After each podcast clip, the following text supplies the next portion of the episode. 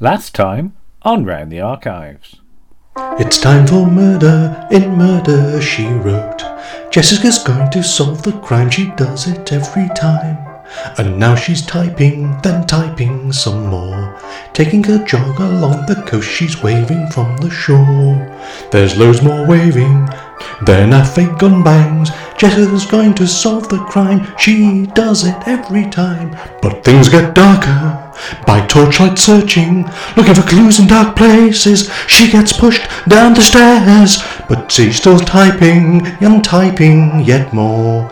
Jessica's going to solve the crime, she does it every time. Her book's all bound in red leather, it's time for Murder She Wrote.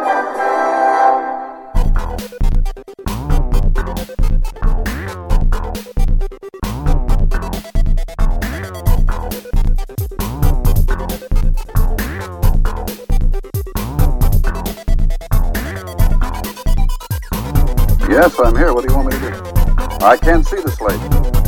Dark Shadows, number one. VTR 613, air date 62766. Take three. ABC, where we'll be seeing you every Friday night. Join us, the Addams family. Once each week, the Addams family open their home and invite you to join their Addams world.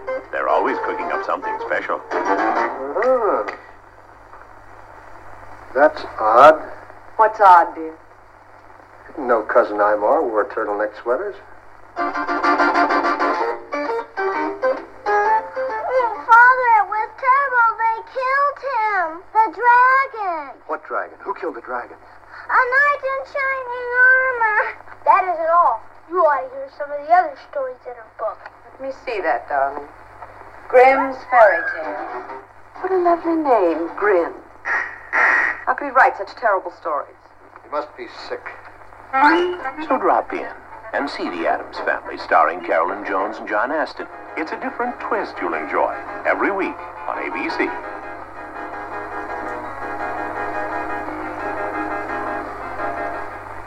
Hello, I'm Andrew. Hello, I'm Lisa. Welcome to episode 29 Or is it 28A?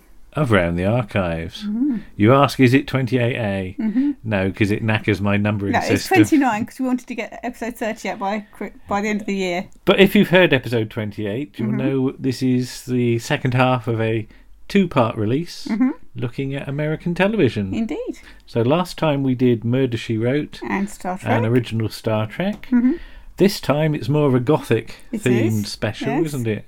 So, first of all, we're going to look at the original run of The Addams Family, mm-hmm. and then Paul will be along to do Dark Shadows. yes, indeed. So, we'll see you soon. Okay. Bye bye. Bye.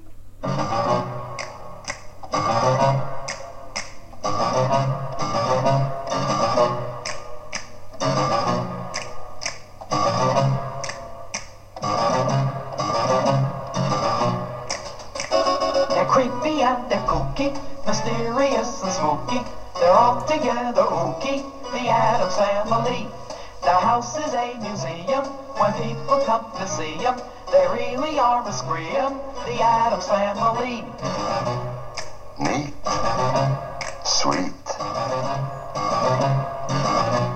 Petite.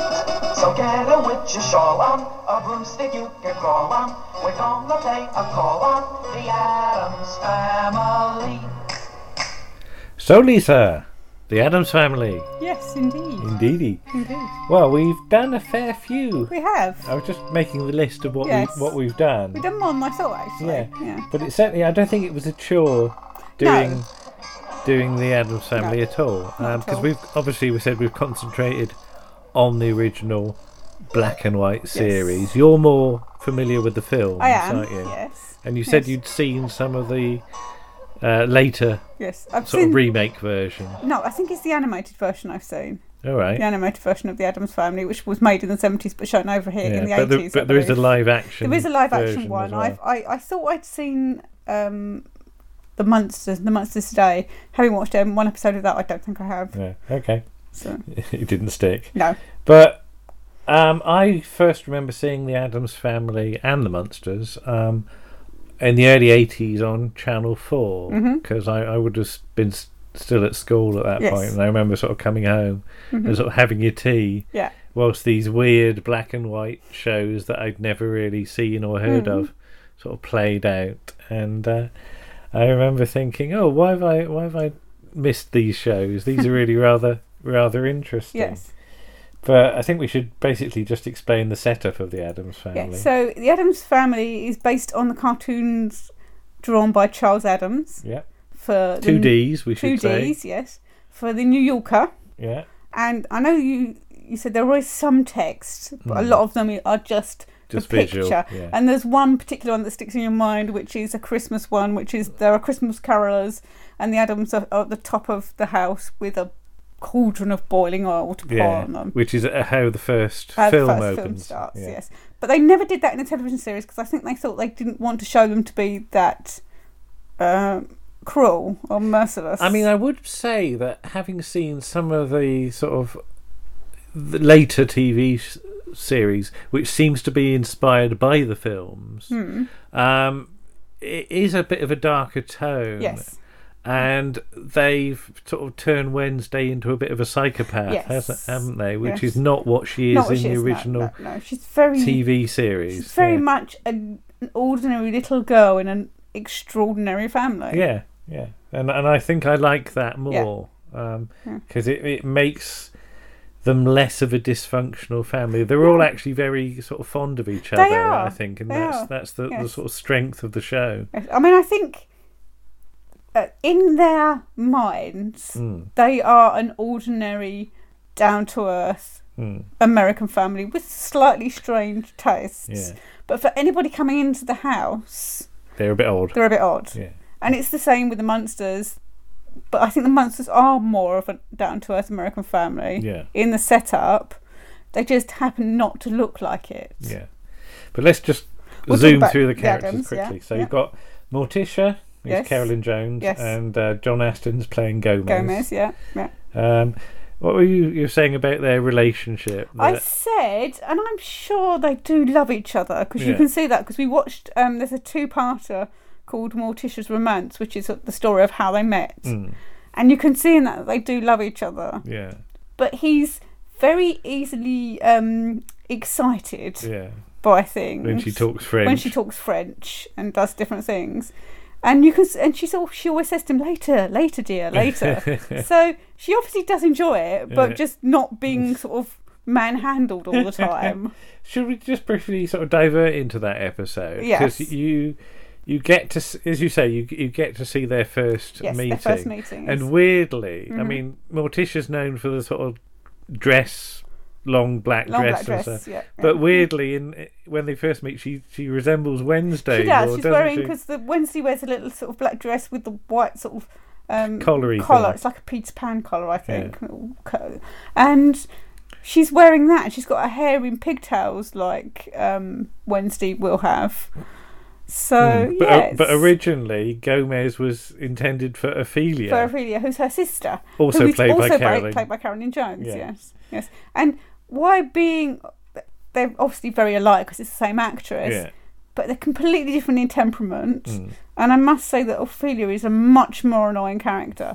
and ostensibly, she's the more recognisable character. She's a more sort of normal character. Yeah. But she's got some really annoying Well, she's got all flowers in her hair, isn't Yes. she? But she can do like judo and Yes. stuff. So she, And she just gets, spends the whole time throwing Gomez over her shoulder and all that sort of thing. 'Cause it's quite funny, I think, that then Gomez is really quite sickly, isn't Yes. he? Yeah, Yeah. he's he's always like having to in, inhale Mhm. things, and Yeah, but the moment he meets Morticia, he, he gets better. he gets better because she brings out the dashing heroic side in yeah. him. So yeah, I, I I just like that glimpse Mhm. into what it might have been had they never met. Yeah. So I, I think that's it.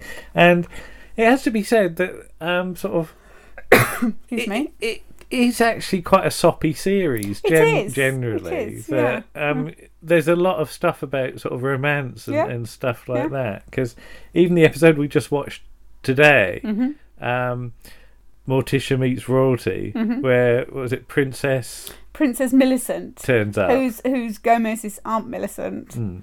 and it's it's it's we should say now it's pointless trying to work out either of these family trees No. because They're they just diverge too much. Incredibly much. complicated, yeah. So all you really need to know is the basics of, of the family that you see on yeah, the because screen. there's all the cousins and Yes. aunts, like cousin Aymar, who seems to have three arms, Yes. and like, Yeah.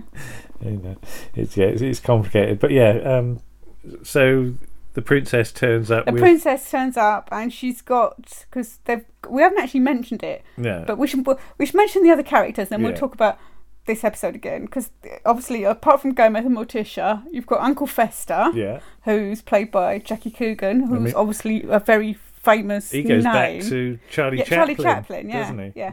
Um, you've got Grandmama Addams, Yeah. and you've got the two children, Wensley, Wensley, Wensley and Pugsy. Yeah. Wednesday, who's a little girl, And and, Pugsley. Pugsley, who's the little, Yeah. slightly chubby boy, Yeah. and Lurch, Now, you, butler. you said you'd like Lurch? I do like a- Lurch, yes. But I you'd would like to employ him as a butler. Yes. Well, I'd like to employ him as a bodyguard because I have the trouble that um, because I'm not very tall, when I'm walking down the street, nobody ever gets out of my way. Hmm. So, but if I had Lurch walking in front of me, they they would all move because you know you would, wouldn't you? He's sort of six foot. Odd. But I'm very, I'm very fond of what Ted Cassidy does with Yes. Lurch because you always know what Lurch is thinking, do, even if do. he's not said a word. Mhm.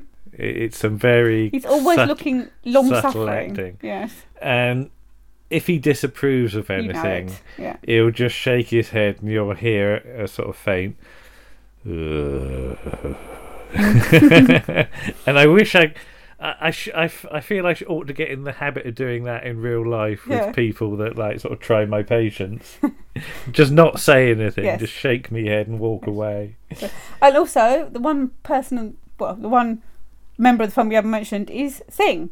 Now, thing from if you just know the the um the movies, Yeah, the thing is a hand that runs hand, around, and you said he's a bit like a cat. He's a bit like a cat because there's a bit in. We, we, we had a look at the start of the first um, film, Mm. and he's, Gomez is talking to him, and he sort of tugs Gomez's trousers like Mm. sort of cats do. But there are definitely shots in the original series where things sort of hand comes out of the box because he sort of basically lives in a box. Yes. and it goes all the way up to the elbow, Yes. isn't it? So I've always thought he was a more weird creature Mhm. that you just see parts of him. Yeah. Um, but yeah, um, And in the episode that we've just watched, Hmm. Morticia meets royalty Yeah. with Aunt Millicent, Yeah. or Princess Millicent. She brings her handmaiden, yeah, who's a hand in a box. yeah, lady called, fingers. Called Lady Fingers, yes. Which are sort of like trifle sponges, really. yeah. Have you ever had them? Lady fingers, yeah, they're sort of they're sort of like biscuity, biscuity. They're sort of like um, the sponges you put in the bottom of a trifle. But I love the way that you've just got two hands that Yes. are just acting against yeah, and- each other. But you get so much emotion out of it. I mean, it's like we said um, before when we did the Christmas thing a couple of years ago with Emu. Yeah. That you can get so much emotion by just the way you move your hand and curl your hand and So thing sort of comes out of his box, Yeah. turns round.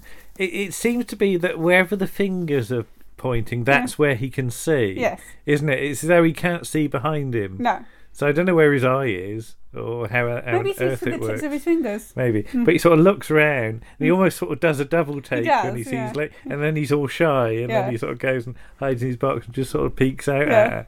And I think that that's that's lovely and subtle. It but is, yeah. it's remarkable how touching their story is, just it because really they're two is. hands. Yeah, it's, it's very silly. Yeah, it, Yeah. it really is daft, but I mean, there- there's some lovely touches in that in that episode because, Mhm. like, um, sort of, you know, the princess insists that everybody sort of pays her due respect. Yes. So Lurch has to dress up in the sort of It's like a page Yeah. sort of, well, I suppose it's sort of, yeah, page or a butler's outfit, but the trousers are too tight, and every time he bends over, they split, he rip, rips his trousers, so he has to have like pleats from an accordion put Yes. in. So there's this sort of accordion noise Yes, every time time he be- bends over, bends down. And it really struck me that was like almost like something from some sort of carry on movie or something Hmm. On the soundtrack. And Uncle Fester has to be the jest. So Fester the jester. Fester the Jester. And he comes, he's, he, cause he always, he never walks downstairs. He's got a fireman's pole, Mm. and he always slides down the fireman's pole. Yeah. So, which is sort of quicker, I suppose.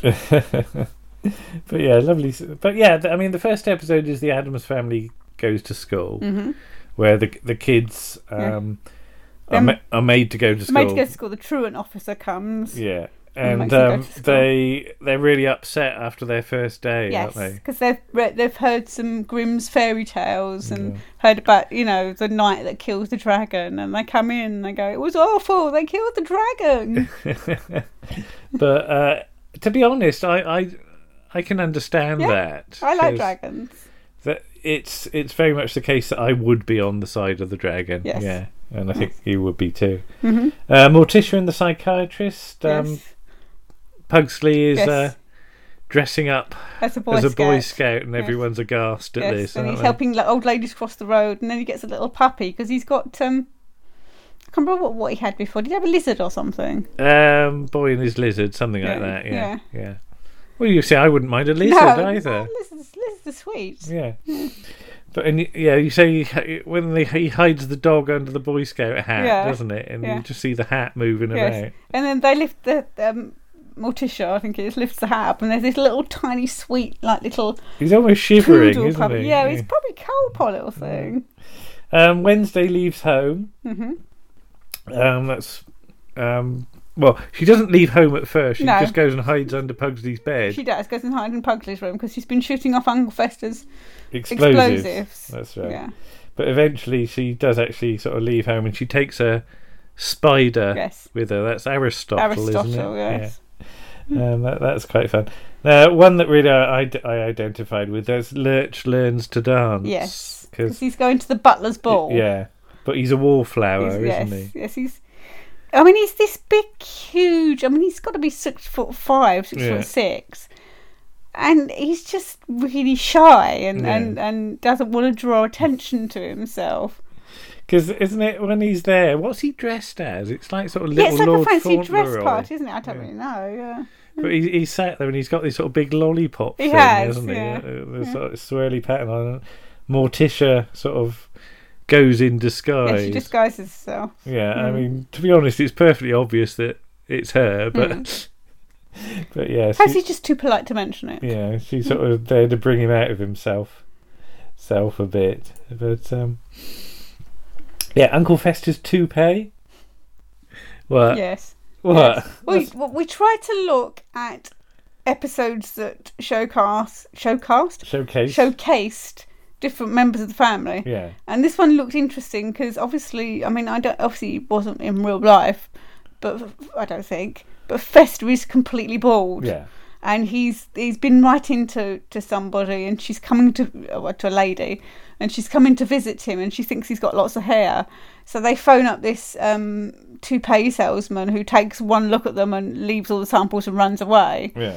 So they keep trying these different toupees on Fester to try and work out which one suits him best. And uh, but Um, yeah, Some points there for the full name of his pen pal, which is Mm. Madeline Cavendish Beauregard Faversham Firestone Smith. Yes. By the time you'd written that, you'd be tired, wouldn't would, you? on, yeah. the, on the envelope. But uh, yeah, I mean, what what do you now that you've seen Yes. sort of you know half a dozen or more in fairly sort of close succession? Mhm. Uh, what, what do you think of it as a, as a Yeah, series? I, I, I do like it. Um, I can see why they chose to to not remake it, but to do new versions of the film because it's a very interesting family dynamic. Yeah, I mean, one one of the sort of things that I really like about it um, is that it's quite underplayed a lot of the time. Well- the the comedy, Yes. um, in that the audience laughter track Mhm. is quite low down yes, in the it's, mix. it's it's not one of these ones where That tells you when to laugh, when to laugh, isn't yeah. it? Yeah. And to be honest, there there are sequences where there's virtually no laughter on it, Mhm. and it it really it really sells it to me. Yeah. That I, I'm not being constantly reminded this is a TV show. Mhm. Um, I just think I'm spending time with some people that I quite like. Yeah. So I mean, as it as regards acting styles, John Astin's who plays Gomez's acting style is possibly a little more um, rich than the other characters. Yeah. He plays it to the full. He doesn't necessarily overact it, but he gives it all he's got. Yeah. shall we say. Okay. And he's maybe not as naturalistic as Carolyn Jones Yeah. is. But I mean, a- again, these are, are sort of a group of actors for for which I've seen very little of their Mhm. other work. So, you know, coming to it in 1983, yeah, for the you know ever ever since that that's been the characters for Yes. me. So, but e- equally. Um, yes, you said we've seen sort of John Astin in Murder She Mhm. Wrote, um, Mhm. and yeah, and that's the point to which I can't take him seriously. No. You see, right. so I take him utterly seriously as Gomez, Mhm. but if he's anything else, Yeah. then it, it it doesn't quite. It's not quite so believable for No, me. No, Um, I can understand that. But yeah, I mean, there, there's a as, we said, there's a great big long list of uh, of episodes. of, of, episodes to get Mhm. through because it's what 60, 64 yeah, sixty four episodes um, over a fairly brief span because it it runs from what is it September nineteen sixty four. Um, it runs into 1966 April for the All final final episode. Um, so that's a fair old bit, but yeah, after some research by some very clever friends Yes. of ours, uh, we finally tracked down the earliest transmission anyone can find in the listings in in the UK is Mhm. Saturday the sixth of February nineteen sixty five. All right, okay. So given that it was September sixty four, it That's was shown over there. yeah. It, it sort of flew over there. Though interestingly, um, we've got nine forty p.m. Ooh. for a showing. Okay. Yeah, not sort of six o'clock as you No. might expect, because it got, you know, there's the Channel Four showings, but there were also showings on BBC Two in the nineties, weren't Mhm. there? And that was that was definitely in the sort of six o'clock, six to seven sort Sci-fi of slot. sci-fi stroke weird slot. Um, so yeah, And where was it shown first of all? uh, TWW show is is the first showing that we that we've got, which means Television Wales and the West. Okay. So yeah, it's sort of um, you know down down sort of uh, Cardiff, Cornwall. So what what what what went Right. on to be Harlech, I suppose? Uh, yes, yeah, I think TWW loses its franchise about nineteen sixty seven, I think something like that. All right. Um, let's see if I can find it. Yeah, franchise lost in 1967 in favour of the Harlech Consortium. Okay. Which- which is- But Harlech's just Wales though, isn't it? uh, well, yeah, but it's um, HTV, I think. Yeah.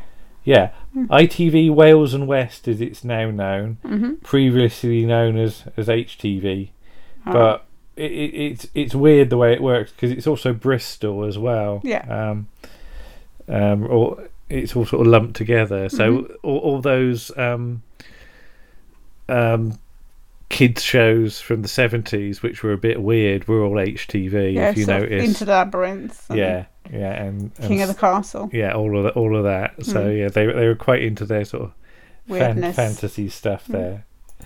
But yeah, I, I really like going back to the Addams Family. It's been Mhm. a while since I've sort of sat down and and watched it en masse, as it were. Yes. Um, but yeah, I, I really, and I've said this before, I really think I'd enjoy spending a weekend at their house, Mhm. and you you get the feeling that they'd be very welcoming. I think. Yeah, they like me. They like having people visit. Yeah. Unfortunately, people just get really freaked out while they're there because of various things that are in the house and, um, you know, bat-shaped cookies and things and yeah. Well, they're fine, you know. Yeah. they're- they're- it's the thing about um. Oh yeah, you should watch out for that one. It wriggles as it goes down or something. you know, it's another cookie. Yeah, well, maybe I might refuse those. Yeah. But um, oh, we should say about um, what is it? Uh, in Morticia's Romance, um, who the guest star Oh, is it's as yes. well. Who plays um, uh, Morticia's mother? Yeah, Who's is he?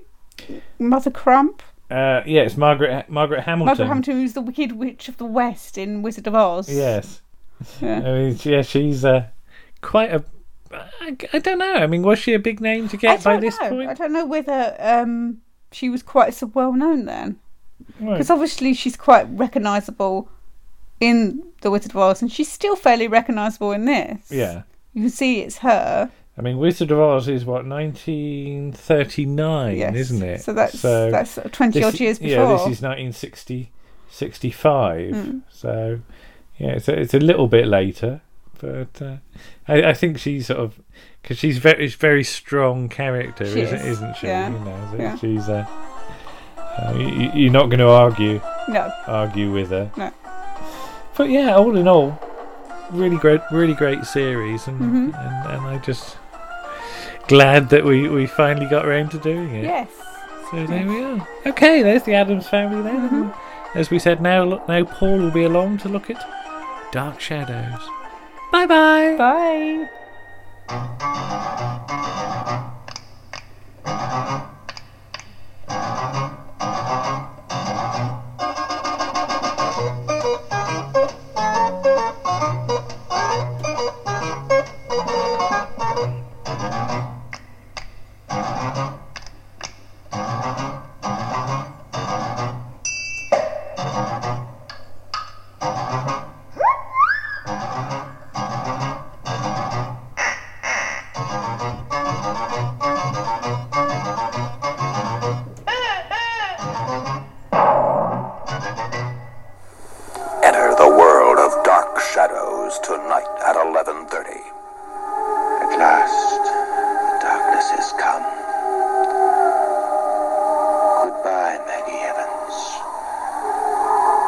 Might have loved you. I might have spared you.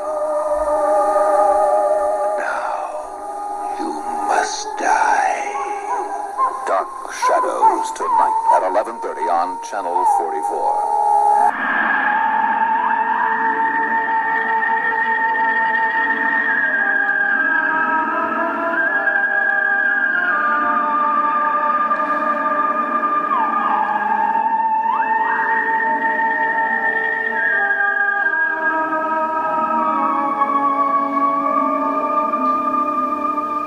Hello again, it's me, Paul the Shy Yeti. I'm back again on Round the Archives to discuss one of my favourite US shows. One that for a long time was quite hard to come by. Uh, the show being Dark Shadows, which back in the early 90s, as I say, um, I had never heard of it. It's one of those shows that slowly crept up on me. I remember buying a sort of bootleg tape at a, at a comic mart because there were sort of video compilations that had been released in the States.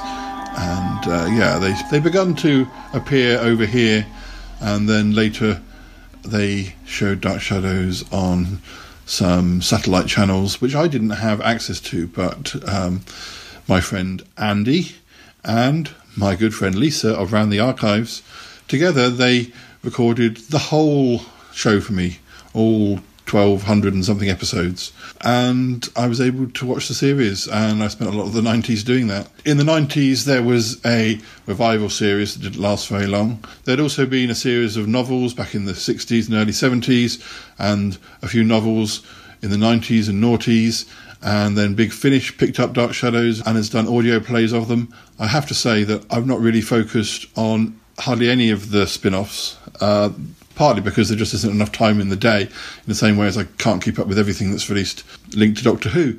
But the actual Dark Shadows 60s and early 70s TV show, it's still one of my favourites. And um, I've even met one or two. Well, I haven't met two. I've just met one. But it doesn't seem right just to say I've met one member of the of the cast. I have met one member of the cast. I met the lady Kathleen Leigh Scott who played Maggie. Um, but anyway, there is so much of Dark Shadows to talk about. As soon as I begin to start um, speaking, I find myself going down lots of different twisty turny pathways of trying to explain the show. I think the best way is to say it was a gothic soap opera uh, or gothic drama, um, 20 minute episodes, sort of 20 minutes, 22 minutes an episode. Um, shown between 1966 and 1971. It had a very big cult following in the States, not just with uh, adults, but also with school kids coming home from school. It was the neighbours of its day, except not say in Australia, and far more vampires and werewolves. The show started off more with sort of dark family secrets and uh, blackmail and all sorts of things, but slowly plots about ghosts. And one of my favourite plot lines involved a, a phoenix the mother of one of the main characters, yeah, returned after a long time away, and it turned out that she was dead and was a phoenix and needed to be reborn in a fire. But um, and then along comes Barnabas Collins, the vampire, and then there's werewolves and Frankenstein's monster-style um, creations, and basically throughout the uh, throughout the run of the series, they covered most most of the major sort of gothic stories in the way that Doctor Who did. You know, there was Jekyll and Hyde stories, there was time travel stories, there was alternate reality stories, and they often found ways of sort of setting whole months of the show in different time periods where you got to meet different members of the Collins family.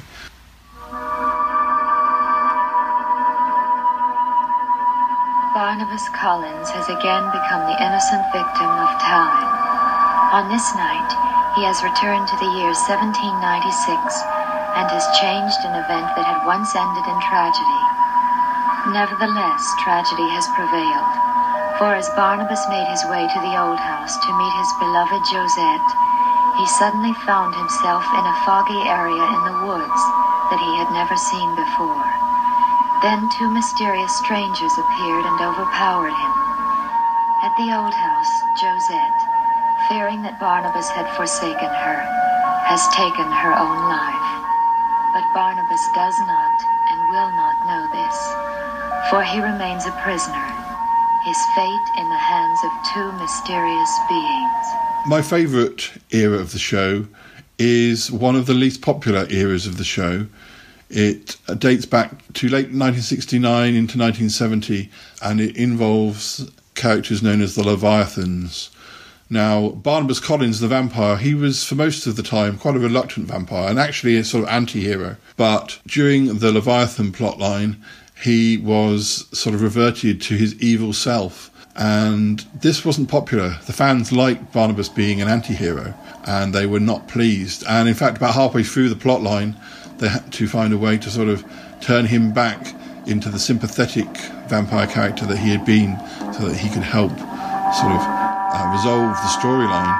Um, the show was probably at its height just before the Leviathan plotline. There were plans for movies, and they did eventually make two movies uh, in the early 70s, but the ratings went from being at an all time high to rapidly falling during this period. But personally, I like the plotline involving the Leviathans. Everything is ready. We can begin now. He will know us when he rises from this sleep. And then he shall show us the way to a new and everlasting life.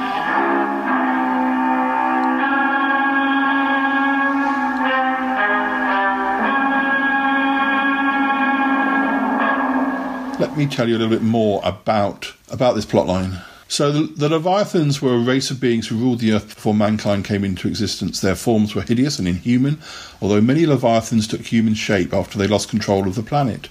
They longed to return to Earth and reclaim it as their own. To that end, they seized control of the mind of Barnabas Collins in 1796 because he had mastered the power to travel through time and could carry the essence of their leader into the 20th century. Various characters in the show ended up making pacts with them, and just before I began recording this article, I went back and for those of you who have never seen Dark Shadows and yet have access to Amazon Prime, all of the episodes, well, well, in fact, one episode of the original series does not exist. Um, but uh, there, there is a, a, audio reconstruction of that. Goodness knows how they managed to lose just that one. Um, as Doctor Who fans, we're used to episodes being missing, and we're also kind of aware of why that happened to a certain extent. But I've never actually seen anything written about like um, missing episodes of Dark Shadows, or if, say, I don't know, if there were ever more missing. I mean, considering that I was watching the series back in the early 90s, the chances are that it was just this one episode, but why just that one? It, it, it baffles me. I could be wrong. I'm not as deep in Dark Shadows fandom by any means as I am into Doctor Who fandom, but um, I, I, don't get the feeling that there's quite as much about the behind the scenes sort of archival status of the show in, in the way that, you know, you turn to old Doctor Who magazines, and there are whole articles about, you know, they sent these episodes to these countries and those countries, and and this is what happened to this tin, and this is what, you, and and it's very well documented. I, I don't think that is the case with Dark Shadows, but I guess if there isn't that much missing, then maybe that's never been necessary. But anyway, what is good in this day and age, though, is that. Um, yes, if you have something like Amazon Prime, you literally have access to all of the episodes of Dark Shadows. And not to say that I, I regret having spent so much money on buying all of the um, uh, Region 1 DVDs of the whole series. I certainly don't. But um, because I don't trust that these services won't you know, suddenly vanish one day. But anyway, for anyone who hasn't watched Dark Shadows and wants to and has access to Amazon Prime, there is. Search it out. And the uh, the episode that I was watching before I started this review is episode 887 which was um, broadcast on the 18th of November 1969. The plot summary says that Leviathan's Greek Barnabas is their master and gives him a mysterious box.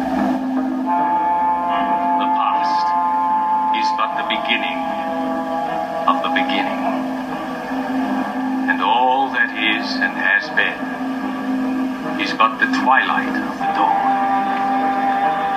A day will come, and beings which are now latent in our thoughts and hidden in our loins shall stand upon this earth as one stands upon a footstool, and shall laugh, and shall reach out their hands amid the stars.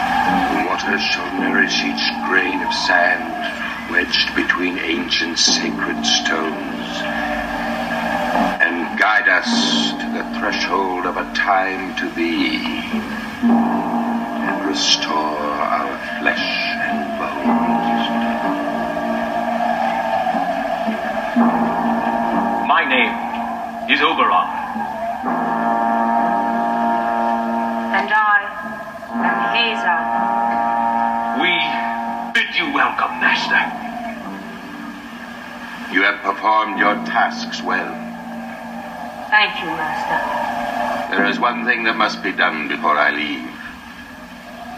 You have the ancient book. Yes, we have it. and I shall do what must be done. Have you made the necessary preparations? Everything is ready for you, Master. Now, one of the things I really love about Dark Shadows is when they do episodes set in the then current day. I've always had a slight problem with it it even links to sort of, you know, things like Hammer films. I've never, for some reason, enjoyed the period films. I love like the Hammer films that are set in the seventies, or in, um, such as the the couple of Dracula films that that were set in 72 and 73 I, I i don't know. I sort of lose interest when people start wearing funny frocks and it's set in the past. I, I don't know. I i guess the nostalgia fan in me even though i was b- barely born in the early 70s uh, I, I like seeing the costumes of the day I think it's probably why I like Amicus films more than I like Hammer films. But anyway, I'm getting off the point. I told you I'll get. I keep getting off the point. Uh, it's, it's difficult when you're trying to uh, tackle a whole show. So yeah. So I think one of the reasons that I like this period of Dark Shadows is that it is set in late '69, early '70s. Some of the fashions are eye dazzling, and um, occasionally there's a character called Elizabeth who, in one episode, wears a dress that makes the screen strobe. It, it is a colour uh, sort of dark. It's more like she's wearing a dress that's made of some sort of void. And another thing I particularly like about this plotline is one of the main locations. And in episode 888, two of the characters, Julia and Carolyn, they meet Megan and Philip Todd, who own an antique shop. Now, they are also Leviathan uh, followers, but this antique shop, it's a set that had never been used in the show before. I think it's it's a great set. It inspired me with my with my own writing. Um, I wrote some novels for big kids concerning Gladstone at Whiskers, The Mouse of Commons and Lords, and the second novel. I set a lot of it in an antique shop because Um, even though it was quite a while after I'd seen these episodes, they were still in my head and they were still inspiring me. There are also plot lines in this Leviathan segment of Dark Shadows that reminds me of another series, but I'll come to that in a minute. Let me just tell you a little bit more about about this period of the show. So the Leviathan segment of Dark Shadows runs from episode 885 to episode 980, which is from November the 14th, 1969 to March the 27th, 1970. There are lots of fans who believe that uh, that it was this era of the show that sort of hastened the final axing of the show, although that didn't happen for another year uh, until sort of spring of 1971. But yeah, I guess if the ratings started to slide for whatever reason, that that may be the case. It's, it's just that it is an era that I particularly like. Now, um, as I've said before, Dark Shadows often dipped into other sort of Gothic writings, and the Leviathans are inspired by the 20th century writings of H.P. Lovecraft. The short stories of which were enjoying a resurgence uh, in popularity in print and other media in the late 60s and early 70s. So, having the show be inspired by H.P. Lovecraft would have seemed like you know, an obvious sort of thing to do as they hadn't touched that area before. But possibly it was um, the fact that it, was not as familiar a reference to some of the viewers, particularly the, the younger ones. And as I've said before, I think uh, from what I've read, it would appear that uh, viewers did not like Barnabas going from being a sort of anti hero to being an all out baddie and being the leader of the Leviathans. But uh, personally, I loved all that. um, of course, with Dark Shadows, I mean, Dark Shadows does compare to sort of perhaps 60s Doctor Who in that a lot of it was done live. There are fluffed lines and and and sometimes the acting can be a bit varied. Um, certainly, the characters of Philip and Megan, who run the antique shop at the start of the at the start of this period, um, Philip is quite wooden, but delightfully wooden. I mean, this is the trouble, I guess. I love all that. I love all, I love anything when it's when the acting's bad or or wooden or over the top. I mean, there's nothing better than me than watching a, a 70s Italian horror movie with bad dubbing. I mean, that, that's absolute heaven to me. So, yeah, if you're expecting sort of Shakespeare, then perhaps Dark Shadows is not for you. But uh, one whale oil lamp. Mm. One sewn by Herman Melville. Moby Dick was born by the light of this priceless object. Now, you're not going to describe it that way. Well, anything to drum up a little business. What's next? One exquisite clock. Mm, with a slightly broken pendulum. Don't worry, I'll fix it. I'll put it aside. Hello. Hello, Carol. Hi, Carolyn. Philip and Megan, Todd, I'd like you to meet Dr. Julia Hoffman. How do you do? Hello. Hello, Doctor. I told her all about your shop. Hey, maybe we should hire you to spread the word about us. You don't have to hire me. I'll do it anyway. I'm so impressed with what you have here. Well, make yourself at home, Doctor. If you have a question about anything, just ask. Thank you. Have you bought new things since yesterday? We were at an auction this morning. Find anything spectacular? Now, I did mention that this period of the show reminds me of another series, which came after it, and I'm sure wasn't directly inspired because, you know, it was a UK show. But uh, during the Leviathan plot line, there is a Leviathan child who comes to the antique shop and is sort of looked after by, by Megan and Philip. And uh, as the story goes on, it jumps in age. It goes from being a small child to being an older child to suddenly being fully grown. In the same way as there's the character in the third story of Sapphire and Steel who jumps from being a baby to being an adult. I don't know. I think this whole period has always reminded me a bit of Sapphire and Steel. I think it's partly the antique shop setting. I guess because the fourth story of Sapphire and Steel is, well, it's set in that sort of bric-a-brac photography shop and I feel like the antique an antique shop is also you know another obvious location for Sapphire and Steel. So this whole period of Dark Shadows is there are so many reasons I like it. There there are there's a lot of sort of gothic horror, particularly when the Leviathan child is turning into the next stage of its development. You don't see that much. You see sort of lights pulsing from its room. You sort of see slime across the floor. People die. Um, it, it's fantastic, fantastically campily um, cool. I suppose I, I just I just love it. There's the bad acting. There's the contemporary setting. There's the fact that it reminds me of Sapphire and Steel, and there's also one of my all-time favourite cliffhangers. Um, the character that I mentioned, Carolyn, her father comes back, having not been seen on the show for quite a number of years. He returns to the show. He gets he gets pulled into the plot line, and well, spoilers. He ends up he ends up dead, and there is a cliffhanger where they have to dig up his grave, and they open the coffin, and his face is like sort of a grimace of horror except except the actor has clearly left the show a few weeks before, and when you see the face, it's quite clearly a close up on a still of his face. So obviously, before they left, they got him to do a grimace to the camera, and so you know the Dark Shadows music plays. It's all very, it's all very atmospheric, and then you see this this still of his face, and, and I, I, don't think you'd even notice it if you weren't looking for it. Um, it, it, it's quite a quick shot, but I played it back a number of times and it, oh, it's wonderful. It's one of my favourite moments in the whole show. There is no way that I can even cover the this hundred episode period of the show, but um, all I will say is that it, it's an era of the show that, that I think is glorious and marvellous. And yes, there might have been ways they could have done it better. In reminding myself about this era of the show, I read a few articles that suggested, oh, well, they should have done this, they should have done that. But, well, yes, maybe they should, but they didn't. And what they did do, to me, it's my favourite era of the show. I think partly because, you know, vampires, werewolves, Frankenstein's monsters, and Hyde.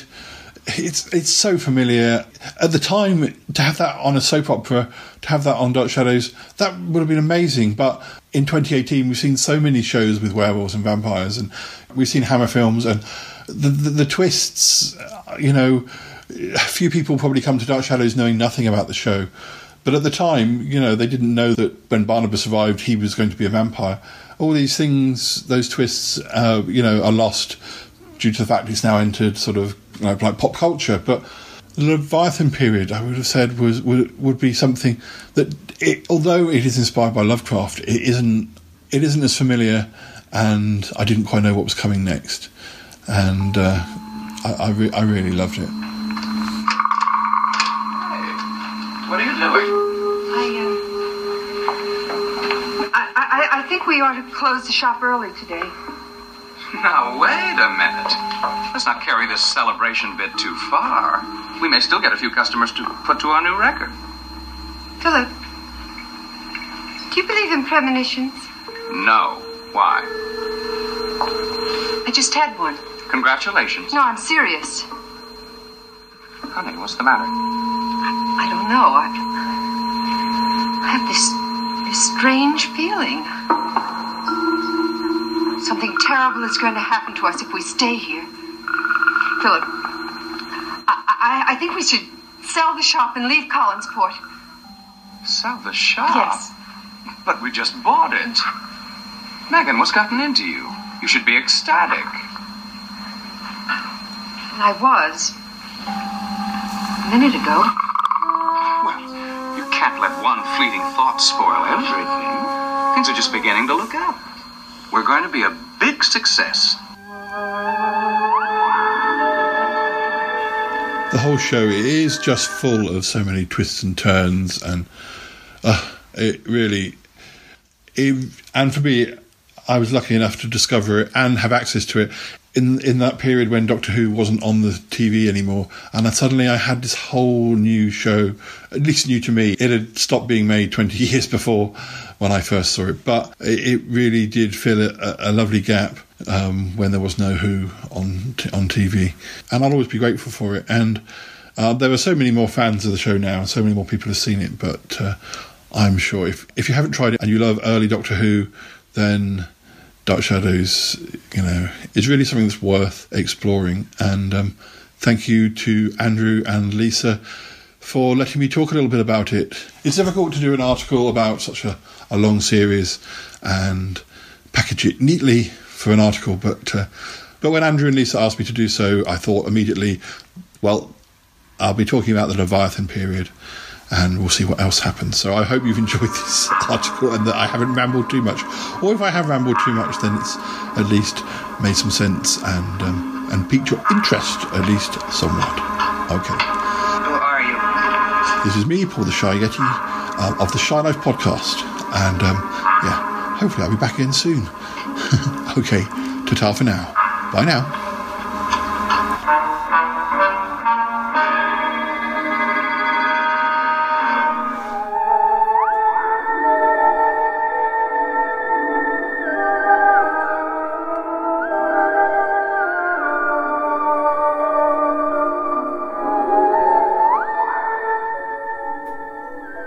Action Is made its debut one year ago this week with top recording stars performing Where the Fun Is. Come along for a real good time next here on ABC.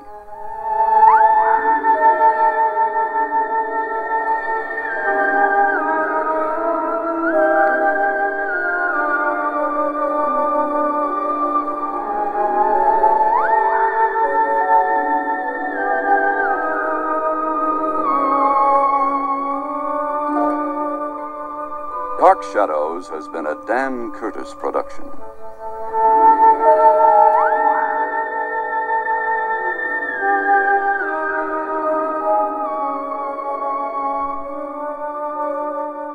Thank you very much to Paul. Yes, thank you, Paul. Yes, another lovely article from uh, Mr. Shy Yeti. Yes, of course. Let's plug Paul's podcast, the Shy Yes. Life podcast, Yes. available on SoundCloud. It is. And if you can find ours, you can probably find his. You probably can. Um, you do you remember taping Dark Shadows incessantly for I, I do. I just, yeah, I think I did it on long play as well, which is probably a crime now because it got more episodes on the tape. And probably it wasn't the best quality anyway, so No. it didn't matter if it, it was a little bit. Yeah, it was just a case of it was on at sort of some ungodly hour of the morning, so it was just a case of putting the tape in and setting it for however many episodes you thought you'd get on the tape. Ever have any disasters or not? I don't or did remember. it work most of no, the time? it seemed to rem- work most of the time. well, you yes. did some, and then Yes. was it Andy Yes. took over as well? Yeah. All right. Um, but uh, quick um, sort of correction Mhm. for ourselves about the pets of The the, Addams, family, family, yeah. children. Um, let's see now. Pugsley Mhm. owns the octopus, Octopus. and that's called Aristotle. I was getting confused. Obviously, Aristotle the octopus. Obviously. Obviously. Um, Wednesday's spider is Mhm. called Homer. Yes. Yes. Yes. And she she's also got a lizard. Mhm. And the lizard's named Lucifer. Lucifer. Okay. Lucifer the lizard. Yeah, it's quite nice. It is. You could, you could call a lizard that, You couldn't could. you? You could. Yeah. You'd get a few raised eyebrows if you took it to the vets. Well, because of course our, Yeah. our our vet sort of says Yes. by the full name, doesn't well, it? Well, it doesn't do the full name. He said they, when you go to the vet, they call your pet's name. We- Yeah. and so it's, uh, it's normally Martha because Rose doesn't like going to the Yeah. vet. So the vet comes to If I just Rose. imagine the vet came out. Could we have Lucifer, please? Lucifer, please. Yes. But right, um, so that's almost all this issue done, isn't Yes, it? Um, yes. except for Mhm. us Yeah. again, who will now take a visit to the home of the Munsters.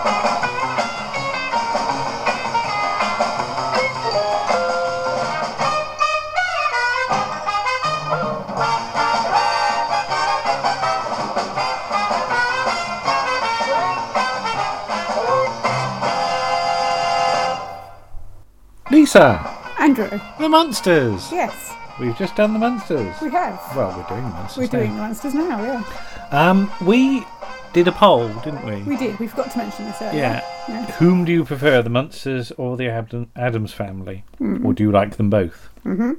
And we put it on Twitter. Yes. And I'm quite pleased with the results, actually. Yes. Um, Yes. because after 59 votes.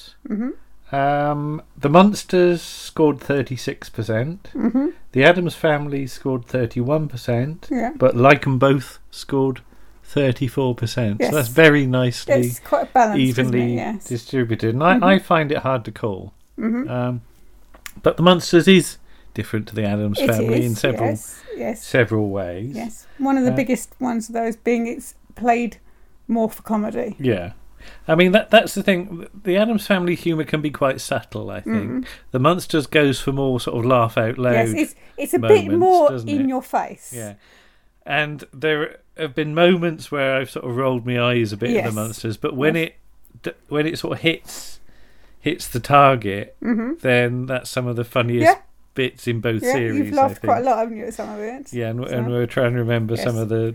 There's two bits especially Yes. that I just laughed Yes. my head off Yeah. at. And I think with the Munsters as well, it's an attempt to do a traditional family sitcom, but in a Mm. different Yeah. situation. Yeah. Because basically, um, not that I've seen sort of Leave It to Beaver or anything like that, but it's basically something like that, or which you know, a Partridge Family or whatever you want to say. Yeah. But in a really different situation, and as in their own minds and their own lives, the monsters are completely normal. Yeah. Marilyn is slightly un- abnormal because she looks different to them, but their family is a perfectly normal family. But let's rattle very quickly through the characters. So you've Yes. got Her- Herman, Herman, yes. played by Fred Gwynne, who Yes. of course sort of resembles a Frankenstein's monster. Yes. Well, he's yeah, he's sort of Frankenstein's Mm. monster, isn't he? Yeah. Lily, who's Mhm. Yvonne De Carlo, Yes. um, sort of replacing the pilot version, which Mm. is Phoebe, played by Joan Marshall, who does look a lot like Like, Morticia. like Morticia. So you can see why they Yeah. went completely away from that to a different actress. Um, Al Lewis playing Grandpa. Yes. Or, Who's or, or the Count. the Count? He's fabulous. I love Al Lewis. and when he and Fred Gwynne get scenes together, they work really well together Yeah. because obviously they've worked together before in Car 54. Where are you? which we've seen a Which couple we've of seen a now. couple of. Don't need to see any more. and yeah, he's, they're really great together. yeah, I mean Marilyn is the thankless Yes. role, really. Marilyn's yeah, she's just there to be. I don't really know what she does in the family. Really, Yeah. she gets a few stories where It's more about her love more life, about her love life. But Yeah. you know, even in the series, the original series, there's two people playing Marilyn, Beverly Yes. Owen, uh, later Pat Priest. But Yeah. I think it's a bit like Trillian in Hitchhiker's Guide to the Mhm. Galaxy. Over the years, lots of people have played the part, Yes. all slightly differently. Yes, um, yes. Because there's maybe not a lot of to get hold of, really. No, no, she's quite. Um, because I, I was thinking this yesterday. We were watching a program on television about Hollywood actresses, and Yeah. they had Doris Day on there. Yeah. And I think her, that's who they've based the look on. Yeah. With the hair and everything, she's she's very Doris Day like. Right. So And of course, Eddie. Yes. Who's Butch Patrick replacing Happy Derman, who Yes. didn't seem to be He didn't very happy from the pilot no. episode. No. Now, we should talk about, you know, obviously Herman is Frankenstein's monster. Yes. Grandpa is clearly Count a- Dracula. A, vam- a vampire. Well, he's called Dracula, Yeah. so he's Count Dracula. and he does go to bite his own like family Yes, members, doesn't he? yes. To Occasionally, sort of tick him off each time. No, Grandpa. But there does seem to be a strain of werewolf in the family Yes. as well, doesn't there? Yes, because there was an occasion where he turns into a wolf. Because there's Yeah. one in, there's one episode where they go camping and he turns into a wolf, and he does in the film as well. yeah, The but wasn't it um, Lily's brother? Yes, Lily's brother Lester. Yeah, is is, is actually the wolf Yeah. man, which Yeah. explains why Eddie Yes, is he's a sort of a bit werewolfy Yeah. as well. You know, so it does follow through the male line of Yes. the. So yeah, it's sort of werewolf stroke vampire. Yes. Really, It's it's, a a, bit it's a weird. weird mix. Yeah. Yeah. Um, Well, perhaps he's a vampire that was bitten by a werewolf. Oh, possibly. I don't know. I don't know quite how that works.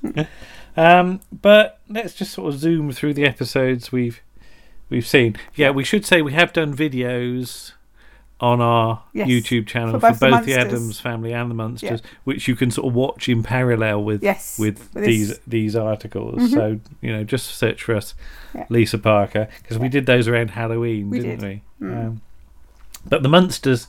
I like the packaging of the DVD. Yes, it's, a- in it's in a sort of tombstone, yeah, it's it? called a car- the closed casket Yes. collection or something, Yes. isn't it? I don't know whether you can still get it or not. I think you can, but it's been Yeah. repackaged since. Although we have discovered that at least one of our discs seems to be stuff suffering from disc rot, doesn't Yes. it? Yes. Uh, as, So as we'll one, one try and replace episode that disc at some sort point. of jammed about halfway through and refused to play. Yeah. Um, I think we talked in the video about the first episode, didn't we? Mhm. Munster Masquerade, did, where they go to the um, the the ball. Yes. Um, with sort of Herman in a suit of armor, isn't Mhm. it? Isn't it? So, um, and then the joke is he takes his sort of hat off, Yeah. and they think he's got another costume underneath. Oh, no, underneath. underneath. Yeah. Um, but do you do you think from what we've seen there's a noticeable difference between seasons one or two? 'Cause- Season two is a little bit sillier Mm. in the terms of the stories it tells. But having said that, um, Just Another Pretty Faces from series two, isn't it? Yeah. Or season two. And we watched that one. That was the one that the disc wouldn't play on. So we had to try and finish it up somewhere else. And I like that episode because that episode, it's because obviously Fred Gwynne, who plays Herman, has to sit in the makeup chair for a couple of hours before anybody else Yeah. to get him looking like Frankenstein's monster. So just for that one episode, the storyline is that there's um, Herman gets struck by lightning, Yeah. and his face is changed, and he he's, he's just Fred Gwynne without Yeah. the makeup, and it's it's really interesting to see because you can see because obviously the makeup that he wears is quite restricting. Mm. So to get any expression into it, he really has to pull Faces. faces underneath to get you know to get the sort of expression, which he does really well. But he obviously, when he's playing it with his normal face, Mm. he's got to try and dial that down a bit because obviously it would be too. That episode is fine until you get to the sort of bit at the end where he turns into a woman. Yeah, I'm not quite sure why that happens. Just it's just it's just for laughs. I mean, how on earth that you know, Yeah. that is meant is meant Yeah. to work? I really don't know. Grandpa gets very confused. Yeah. But it's a very interesting episode, and it just shows what a handsome man Fred Yeah. was as well. So from season one, we've also done if Martian answers hang up. Yes. I quite like that. It's quite Yeah, silly. It's very silly. Yeah. Um, but Herman's yes. got a ham radio, and he, Yeah. and there's a couple of kids playing at With- Martians yeah, with with, radios. Yeah. and he sort of yeah he thinks there's going to be a An invasion. an Martian invasion. Uh, al- although, as I said to you, um, this is around the period when sort of UFOs were quite sort of Yes. There was a lot of UFO Yeah. sort of reporting going on, Mhm. and like even Jimmy Carter fills in a, Mhm. a UFO report form at some point. Former president of the United States. Well, anybody knows. yeah, well know. before he was, yeah, Yeah, was yeah, it? yeah. Well, yeah, he went on to be president of the United States. But Yeah. I think I think he he was looking at Venus or something. Possibly, but yeah. yeah. But uh, yeah, I just lo- love the way that sort of um, they panic and go to the sort of UF, US Air Force. Yes. you know, don't they? But yeah, I mean, one one of the highlights for me was um, Love Locked Out. Yes. Herman goes to an office party and Yeah. Lily's fed up with him and Yes. locks him out of the room. Yeah. Um, and they end up going to like marriage counsellors and things Yes. like that. And to me, that sort of plot Mhm. could be in anything. It could. That's what I mean when I say that it's an it's a it's an ordinary Mm. American family sitcom, but just in a, an extraordinary location. I mean, you could do that plot with Terry and June. You could. You You could. j- just Yeah. exactly the same. Yeah. But it's funnier with Herman and Lily because, and I know it's the bit you like because he has to sleep on the sofa, doesn't Yeah. he, downstairs? And well, you you explain what happens. Well, you know, the whole point about Herman, he's, he's a real innocent, isn't yes, he it? is. Isn't he? And he's As not. he's Frankenstein's monster in the book. Yeah. And he's not violent or No. aggressive in No. any way. No. And he gets really scared at one point because Yes. there's a mouse, Yes. isn't there? And he sort Yes. of He calls starts for help. screaming and he jumps on the sofa and Grandpa and Eddie come down to see him, don't they? And uh, they say, "What was it? It, it, was- it was a mean mouse, and it mm. made a face at me." Yes. and I just laughed out loud at that. Because it's the way he says it. Yeah, because he's like really indignant that not only was there a mouse, but it made a face. Yes, it made a face at him. And there's no shot of it making a face. There's no shot of a mouse, there? It's just in, in his imagination, and I really And like that. From that point onwards, until he and Lily make up, because Eddie's got this little sort of werewolf doll called Woof Woof, Oh, isn't yeah, he? that's right. And he gives him Woof Woof to, To sleep, sleep with, with, uh, which is really You sweet. like that, yeah. yeah. Okay, but yeah, that that was that was really nice because, Hmm. as I said, that is that is so universal a Yeah. plot. It, You it, can it- do that anytime. It works Yeah. really well, I think. Um, similarly, there's Happy Hundredth Anniversary. Yes. um, which is from season 2 Mhm. Um, so yeah, they were married in 1865. Yeah.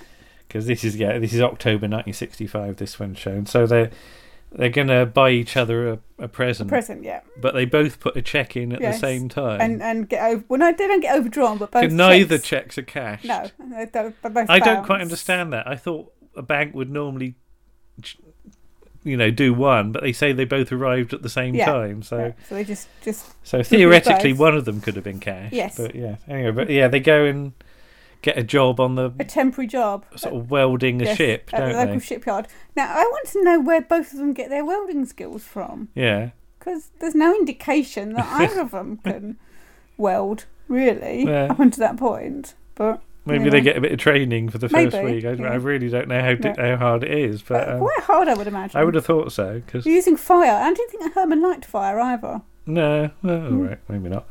But it, it's the bit because they've both got the masks Yes, and the yeah. and you can see just how big Yes. Fred Gwynne is against Yvonne at this yeah, point. 'cause- because he was. I think he was something like six foot five, Hmm. and then you said they gave him built up boots, Boots, as well. yeah. So he must be nearing seven foot. Yeah, yeah, and then you've got the head sort of Yeah. built up a bit Yes, as well. yeah. But he quite likes this co-worker that he, does. doesn't know who he, does, is. and he does this sort of thing with a welding torch, and he says, "I'm a boy," and he sprays it on, you know, on the wall, and then she replies, "I'm a girl," which nobody ever does in real life. she actually writes tee hee. She writes to here, and then she puts her hands to her mouth and puts her shoulders up, which I've never seen anybody do in real life. But it's very funny. But they're sort of flirting with each other. Yes. But then they, it's really stupid because Yeah. they then they're cross With that each they other. that they've been flirting with somebody who they don't know. Yes. And It's- again, that's almost a sort of Yeah. Terry and June type thing, isn't it? Until Um, Grandpa points out it must mean that they're made for each other because even though they couldn't see each other's faces, they instinctively sort of fell in love with the other person Yeah. because it's their soulmate, which makes them all soppy. But you said, you know, we, we've done uh, just another pretty face. Mhm. Um, but what's the one where they um, divide the house as well? Oh, House yeah. Divided. House divided, Yeah. Because they've been making a go kart for for Eddie's, Eddie's birthday, birthday, and, and- Herman breaks it.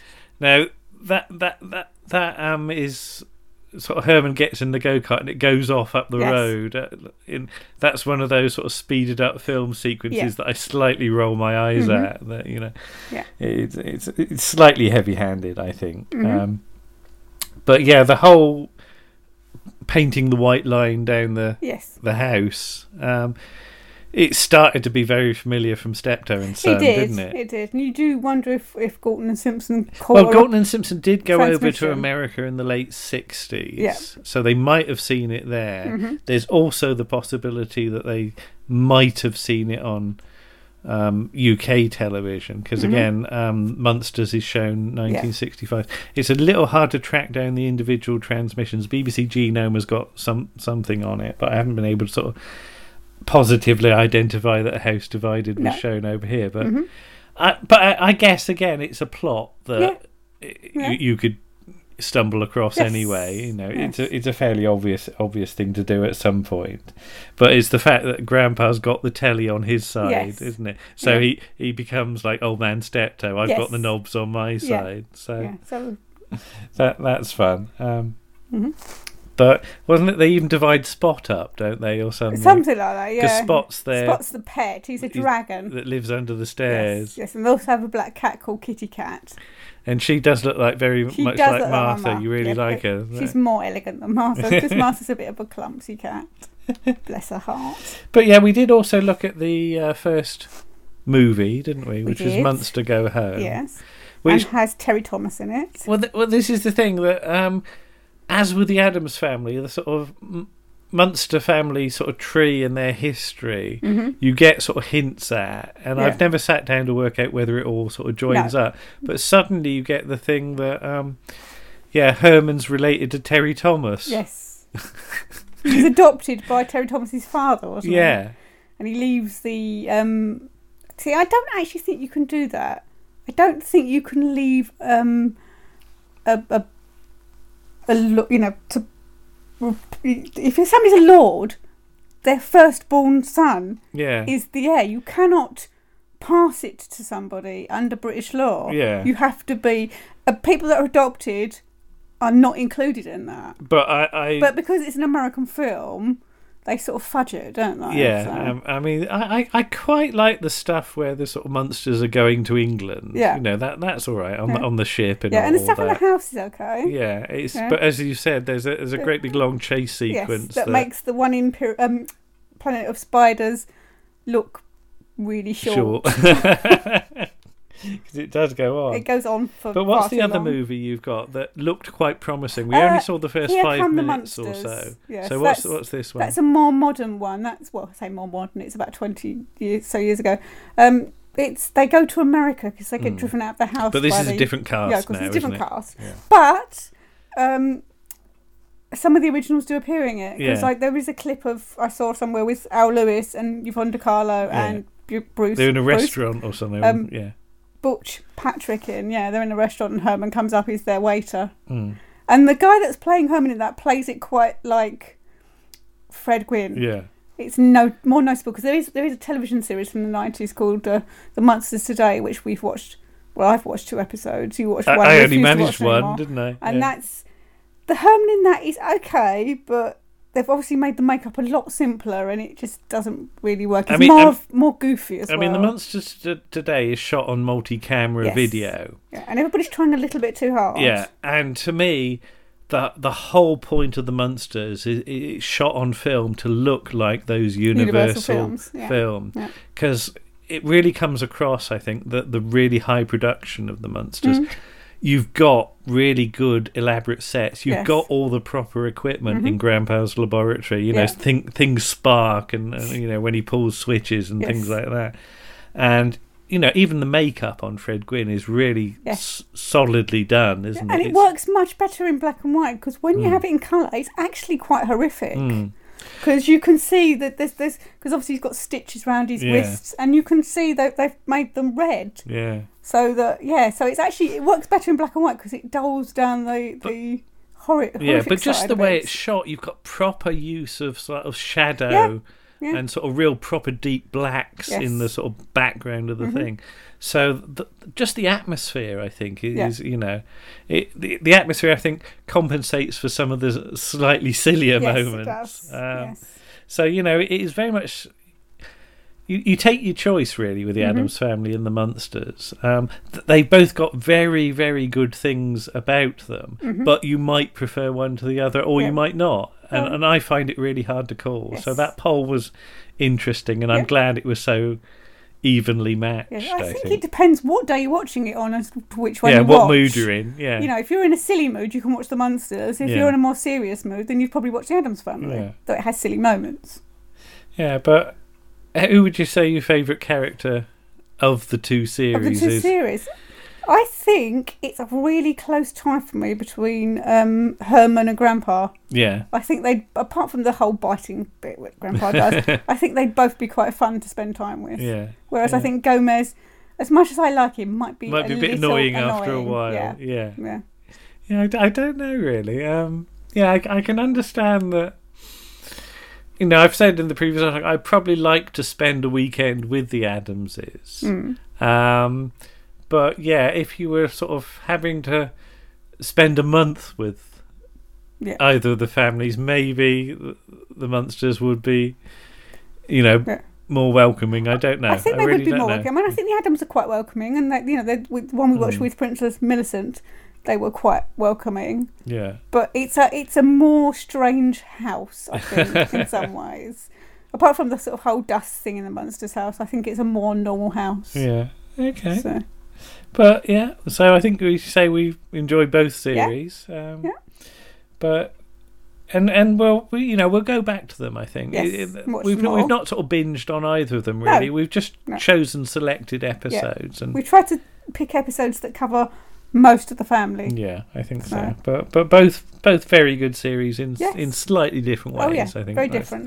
thing. Um, so there you are. Mhm. There's episode twenty nine of Round the Archives done and dusted. Yes, and episode thirty will be our Christmas Christmas special. which we didn't do last year because we were doing Doctor Who. So we're going to do another Christmas special. And we've already got some stuff We have. done for that and some other stuff Yes. planned. So I expect it to be very Christmassy. Indeed.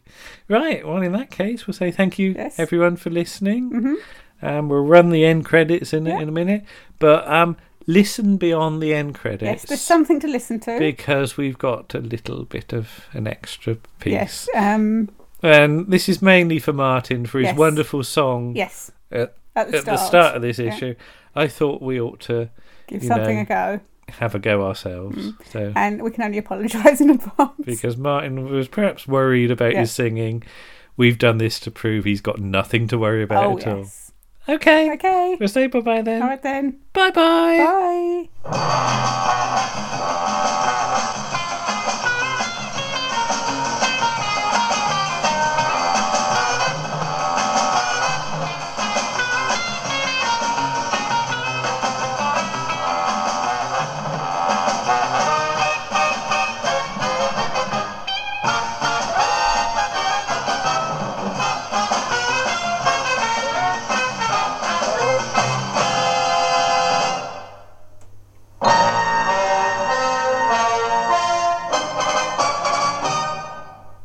Was episode 29 of Round the Archives. Starring Lisa Parker, Andrew Trowbridge, and Paul Chandler. On the musical side, you heard Dan Tate and Paul Chandler. The script for The Munsters Love Locked Out was by James Allardice and Tom Adair.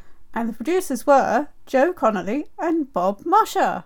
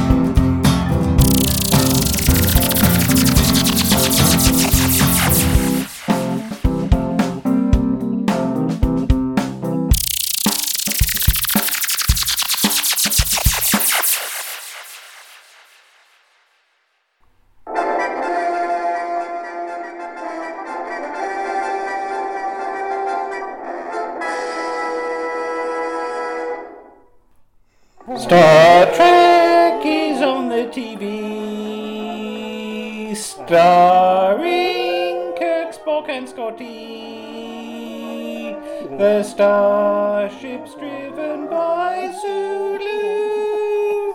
When Chekhov has gone to the space glue, the doctor is sometimes called Bones.